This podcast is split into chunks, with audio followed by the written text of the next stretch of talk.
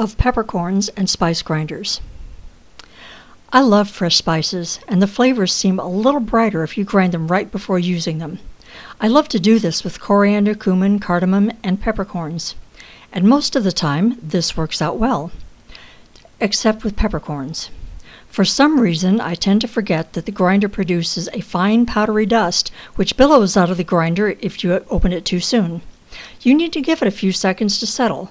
Otherwise, yes, you get a nose full of pepper dust and think you're going to die from sneezing and coughing. And grab a fresh box of tissues because you're going to have a runny nose for an hour. But the pepper is ground, I've nearly recovered, and the steaks are ready for the grill. Now, as soon as the grill is ready, it can all go out to the grill master, my guy who is home for the weekend, and I can ready everything else for dinner while he works his magic. Got any weekend plans? I'll take some time this weekend and do some editing on Lady Calloway. I must cut it down by at least 15,000 words. I really kind of envy those people who need to bulk up their word count. Me and short stories doesn't happen unless you consider short around 75,000 words. Yeah, really.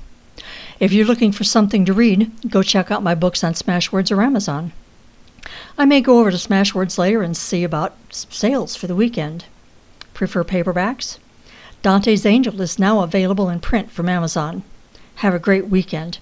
Watch out for the peppercorns, and as always, don't forget to share the romance.